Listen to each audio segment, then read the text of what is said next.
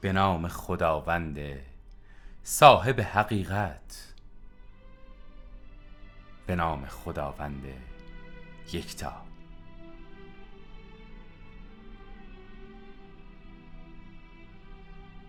اگر امشب صبر و حوصله داشته باشیم این داستان بلند و پرمضمون رو به انتها میرسونیم و در شبهای آتی به تفسیر و تبیینش می‌پردازیم بسیار خوب. دلاک در شب سی و ششم ادامه داستانش رو این چونین بیان کرد. حضرت خلیفه. بشنو از برادر ششمم که نامش شقالق است. لبهایش را بریدند و بسیار فقیر و از جیفه فانی هیچ ندارد. روزی در پی قوتی که قارقور معدهاش را جواب بگوید به این دران در می‌زد که خانه با شکوه نگاهش را به خود کشید و بر در خانه دربانی را دید. که امر نه می کرد پرسید خانه از آن کیست؟ گفتند خانه یکی از شاهزادگان است.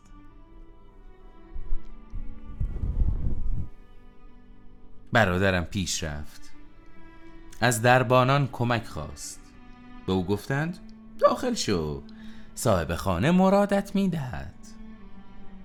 برادرم از دالانی گذشت و رفت تا به حیاتی رسید که گلها و درختان بسیار زینتش می‌دادند. باز به راهش رفت. باز به راهش رفت و رفت تا به ساختمانی رسید که در نهایت هنرمندی و ظرافت بنا شده بود. با تردید وارد آن شد. در ساختمان میگشت تا به تالاری رسید.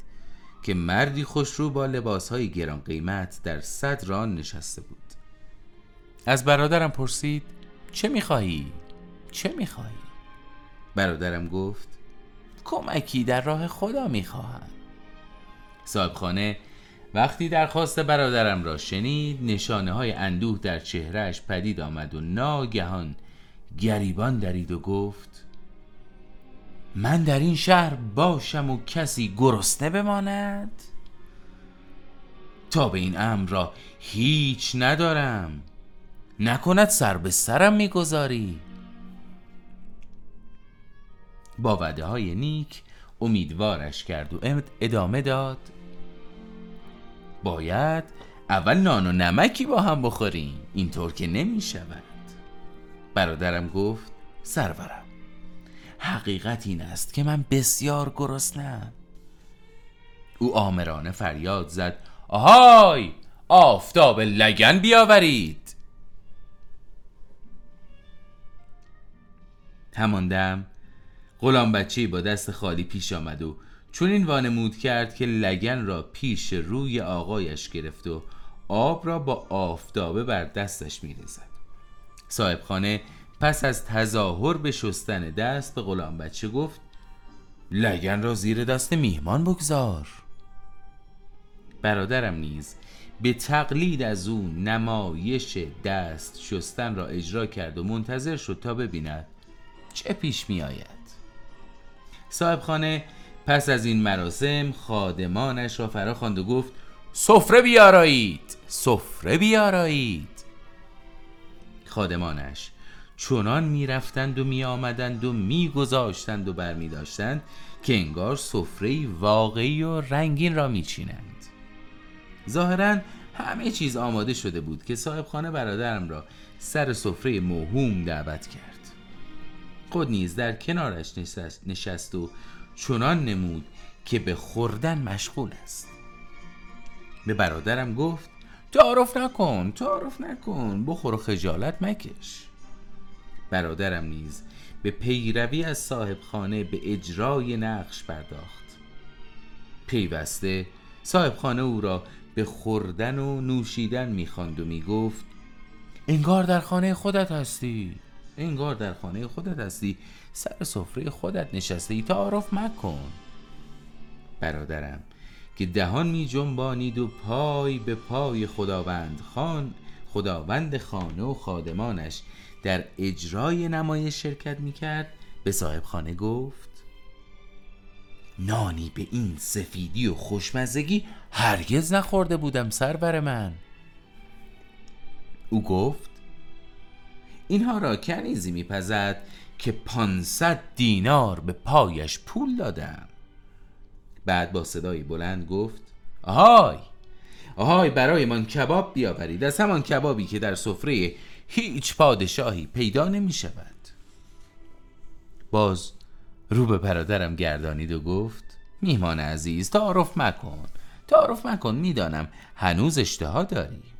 برادرم ناچار دوباره دست در سفره موهوم برد و چون این نمود که به خوردن ادامه می‌دهد و از مزه خورش های رنگارنگ لذت می‌برد.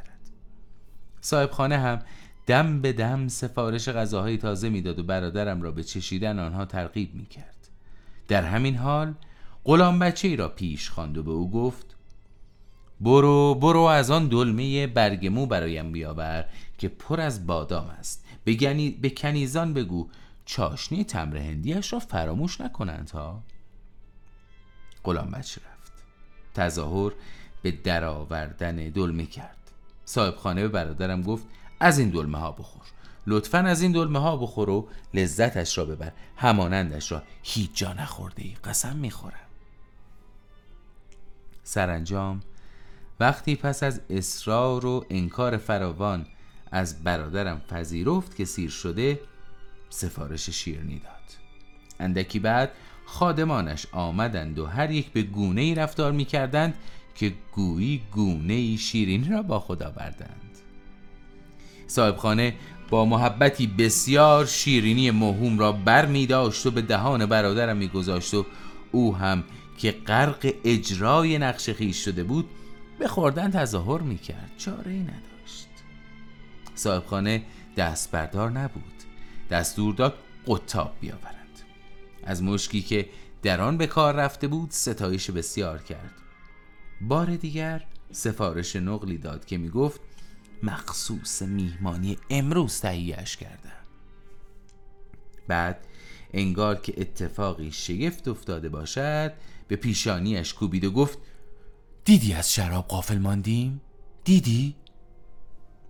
بیدرنگ دستور داد شراب بیاورند خادمان گوش به فرمان او بودند و از اجرای نقش کوتاهی نکردند صاحبخانه وانمود کرد که برای خود و میهمانش شراب میریزد. برادرم را بران داشت که پیاله های ناپیدای شراب را به سلامتی یکدیگر تویی کنند. برادرم نیز در خیال نوشید و نوشید تا آن که خود را مست بیخرد نمود. در همان حال برخاست و تلو تلو خوران به طرف حوز رفت و دستش را تر کرد و به صاحب خانه که نزدیک شد چونان بر قفای شاهزاده میهمان نواز کوبید که صدایش مثل تندر در گوشه و کنار خانه پیچید. بیان که به صاحب خانه مبهود فرصتی بدهد تا به خدایت دوباره شترق بر قفایش نواخت و شاهزاده که تازه به خود آمده بود فریاد زد این چه کاری است که می‌کنی احمق؟ برادرم گفت سرور من سرور من. بنده بیش نیستم که نوازشش کرده ای و به دولت سرای خود میهمان آورده ای رنگین سفره ای را که هرگز همتایش را ندیده بودم برایم گستردی و کهنه ترین شراب را به من نوشاندی. من مثل گدا به روز عید خوردم و خوردم و آنقدر نوشیدم که انان از کفم برفت و مز شدم و از پس گردن نازنینت را بی اختیار هدف گرفتم. البته می‌دانم البته می‌دانم جایگاه شاهزاده بالاتر از آن است که میهمانش را به سبب کاری بیخردانه و از سر مستی بازخواست کند. شاهزاده از دل خندید و برادرم گفت زمان درازی است که مردم را از سر سیری به ریشخند می‌گیرم.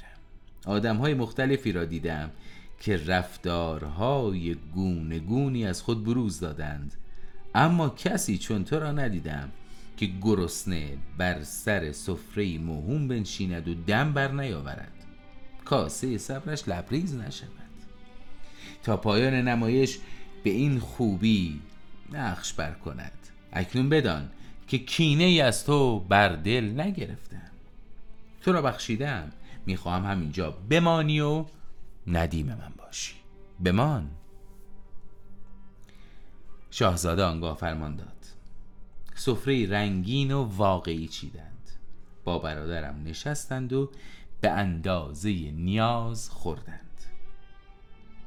سپس به مجلس شراب روی آوردند و کنیزان ماهوش به دستور میزبان ترانه ها خواندند و بزمشان را گرم کردند. شاهزاده چنان با برادرم اونس گرفت که گویی برادر اوست. صبح فردا روزی از نو بود و روزگاری از نو. بیست سال تمام. بیست سال تمام. در کنار یکدیگر به شادی و خرمی سپری کردند تا اینکه عمر شاهزاده به سر رسید و دستش از دنیا کوتاه شد. سلطان سلطان دست بر مالش گذاشت و همه را لاجرعه بالا کشید. برادرم چاره جز فرار ندید و از شهر بیرون شد. عربی در بیابان اسیرش کرد. به او گفت اگر جانت را دوست داری باید بهایش را بپردازی.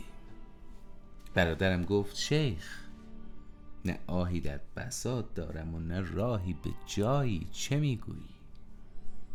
اکنون, اکنون نیز در بند تو افتاده و اسیرت شده چیزی ندارم که به تو بدهم. المفلس فی امان الله.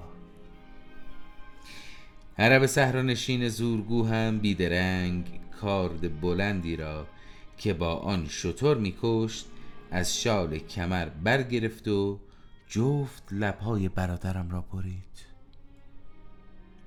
هر روز تهدیدش می‌کرد که اگر هرچه دارد ندهد خونش را خواهد ریخت. اما برادر بیچارم که دستش به جایی بند نبود از عهده درخواست عرب بر نمی آمد از سوی دیگر زن زیبا و شیطان صفت این بیابانی قلدر هرگاه که شویش از خیمه دور می‌شد خود را به برادرم عرضه می کرد اما برادرم از خدا شرم داشت تا اینکه روزی اختیار از انانش رفت و در دام وسوسه زن افتاد. هنوز به کام خود نرسیده بود که عرب سر رسید و گر... قرید. آهای! آهای! چه می‌کنی؟ چه می‌کنی؟ می‌خواهی زنم را از راه بدر کنی؟ کارد شترکشی را دوباره از کمر برکشید و برادر بینوایم را اخته کرد. او را بر شطوری انداخت و بالای کوهی برد. همانجا رهایش کرد و خود به راه خیش رفت. چوپانان به پیکر نیمه جانش برخوردند پایینش آوردند. آب و غذایش را متقبل شدند. من که با خبر شدم جوان مردانه به سراغش رفتم و او را با خود به خانه آوردم و نان و جامعش را به عهده گرفتم.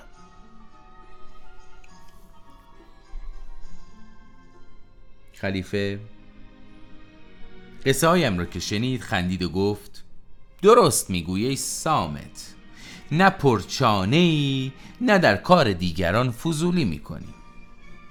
نه خودخواهی نه لافزن اما اما ما را به خیر تو امید نیست شهر مرسان. از این شهر برو برو جای دیگر را برای خودت دست و پاک کن. انگاه از بغداد تبعیدم کردند. از این شهر به آن شهر می‌رفتم و آواره و سرگردان بودم تا شنیدم که خلیفه مرده و خلافت به دیگری رسیده و دوباره به بغداد بازگشتم. از اتفاق به این جوان برخوردم که با پدرش سابقه دوستی داشتم و در نیکی به او کوتاهی نکردم. اگر من نبودم اگر من نبودم چه بسا ممکن بود کشته شود و حالا مرا متهم به چیزی می کند که از بیخ با آن بیگانم. در حضور شما ای جماعت اعلام می کنم که هرچه از فضولی و وراجی و لافزنی و خودنمایی و امثال آن که به من نسبت می دهند باطل است محلی از اعراب ندارد. خیاط؟ خیاط آنگاه به پادشاه چنین گفت. قصه دلاک را که شنیدیم. صفاتش را دریافتیم و دانستیم که بر جوان بیچاره ستم شده. پس دلاک را گرفتیم و در بند کردیم و با خیال آسوده گرد هم آمدیم و خوردیم و نوشیدیم. سور و ساتمان را تا هنگام پسین همچنان به راه کردیم. پس از آن جمعمان از هم باشید من راه خانه خود را پیش گرفتم. به خانه که رسیدم زنم رو ترش کرد و گفت تو تمام روز را به خوشی سر کرده ای و من تنها غمگین در کنج خانه بودم. اگر دستم را نگیری و وقت مانده از روز را به گشت و گذار نبری از پله اول دوری و جدایی بالا رفته ای. به شتاب. چاره نبود. چاره نبود. دستش را گرفتم و بیرون بردم و تا آخر شب گشتیم و چون باز آمدیم به گوش پشت برخوردیم. به گوش پشت. گوش پشت سرزنده و شاتاب بود. این رو بایی را می‌خواند. این قافله عمر عجب میگذرد. دریاب دمی که با طرب میگذرد. ساقی ساقی غم فردای حریفان چه خوری؟ پیشار پیاله را که شب میگذرد. از او خوشمان آمد. از او خوشمان آمد و به خانمان دعوتش کردیم. رفتم و ماهی سرخ کرده خریدم و آوردم و بر سر سفره به خوردن نشستیم. زنم لغمه برایش گرفت و از سر محبت در دهانش گذاشت. اما تیغ ماهی در گلویش نشست و راه تنفسش را بست و در دم خفه شد. از ترس اینکه مبادا به کشتنش متهم بشویم جسدش را شبانه به دوش کشیدیم و در خانه این طبیب یهودی رهایش کردیم. او هم نیرنگی به کار گرفت و به خانه مباشرش انداخت. مباشر هم در راه سمسارش قرار داد و شدان چه پیش آمد و شنیدید پادشاه چین. وقتی این قصه را شنید به یکی از پردهدارانش فرمان داد که همراه خیاط برود و دلاک را بیاورد. به خیاط تأکید کرد که تا دلاک نیاید و حرفهایش را نشنوم شما را رها نخواهم کرد. این گوش پشت بخت برگشته را هم به خاک می سپاریم خوب نیست مرده بر زمین بماند. زریحی نیست بر مزارش می‌سازیم زیرا او سبب ساز آگاهیمان. از این همه اخبار بوده. ساعتی نگذشت که حاجب و خیاط به زندان رفتند و دلاک را به حضور پادشاه آوردند و پادشاه چون در او نگریست پیر مردی را دید که بیشتر از 90 سال از عمرش میگذشت. چهرهش تیره ابروانش سیاه ریشش سپید. گوشهایش کوچک و دماغش دراز بود و خودپسند و متکبر می نمود. پادشاه؟ پادشاه به دیدنش خندید و گفت ای سامت دلم می‌خواهد از قصه هایت بشنوم. دلاک گفت ای پادشاه دادگر این نصرانی و این یهودی و این مسلمان در اینجا چه می کنند و این گوش پشت مرده در اینجا چرا؟ سبب این جمع چیست؟ پادشاه چین گفت هرچه می‌خواهی از خودشان بپرس. دلاک گفت از آنها نمی‌پرسم تا پادشاه بداند که فضول نیستم و جز به کار خود نمی‌پردازم و از صفت پرشانگی که به من نسبت می‌دهند بری هستم. لقب سامت را که به من دادند بی حکمت نیست. پادشاه گفت حال روز این گوش پشت و آنچه را بر او گذشته است برای دلاک بگویید. قصه هایی را که نصرانی و یهودی و مباشر و خیاط حکایت کردند. برایش بازگو کنید. قصه ها را که برایش گفتند سر تکان داد و گفت به خدا عجیب است. به خدا عجیب است روپوش را از جسد این گوش پشت بردارید. باور نمی کنم. چون چون این کردند در کنارش نشست. سرش را به دامن گرفت. در چهرش نگریست و بلند بلند خندید و گفت برای هر مرگی سببی از اسباب وجود دارد و مرگ این گوش پشت از شکفتی هاست. باید در تاریخ بنویسند تا مردم بدانند چه گذشته است و چه پیش خواهد آمد. پادشاه از سخنانش در شگفت شد و گفت ای سامت ای سامت سبب آن چرا گفتی برای من روشن کن؟ چه می‌گویی؟ دلا گفت ای پادشاه به حق نعمت پای دارد این گوش پشت جان دارد. بعد از زیر شالی که به کمر بسته بود سرمدانی بیرون آورد و گردی را از آن بر گردن گوش پشت مالید و جسد را پوشانی تا عرق کرد. جسد عرق کرد. پس از آن انبری از جیب به در آورد و در گلوی گوش پشت فرو کرد و تیغ ماهی را بیرون کشید و به همه نشان داد. گوش پشت در حال عدسه کرد و برخاست و ایستاد و دست به چهره خیش کشید. حاضران از آن چه دیدند سخت در شگفت شدند. پادشاه به وجد آمد. گفت به خدا قسم که چیزی قریب تر از این ندیده بودم. ای مسلمانان ای سپاهیان ای حاضران آیا در عمرتان مرده ای را دیده بودید که زنده شود؟ اگر این دلاک نبود امروز جناب گوش پشت از اهل آخرت به حساب می آمد و سبب زندگی دوبارش اوست. همه گفتند به خدا که از شگفتی هاست. ملک آنگاه فرمان داد که این قصه را بنویسند و در خزانه بگذارند. بر یهودی و نصرانی و مباشر خلعت پوشانید. برای هر یک ماهانه مقرر کرد. خیاط را نیز خیاط مخصوص خود قرار داد. بین او و گوش پشت اصلاح برقرار بر گوش پشت هم خلعت پوشانید و او را ندیم خود کرد و ماهانه برایش مقرر کرد. دلاک. دلاک را هم دلاک دربار و ندیم شاه کرد. بر او خلعت پوشانیدند.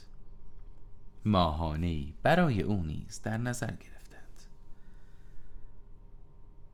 تا آنگاه که روزگارشان به مرگ در رسید و جمعشان از هم فرو پاشید. این قصه در اینجا به پایان رسید. شبتون بخیر. ممنون از صبر و حوصله که داشتید. در شبهای آتی تفسیر این داستان بلند و پرمضمون رو با هم پی خواهیم گرفت.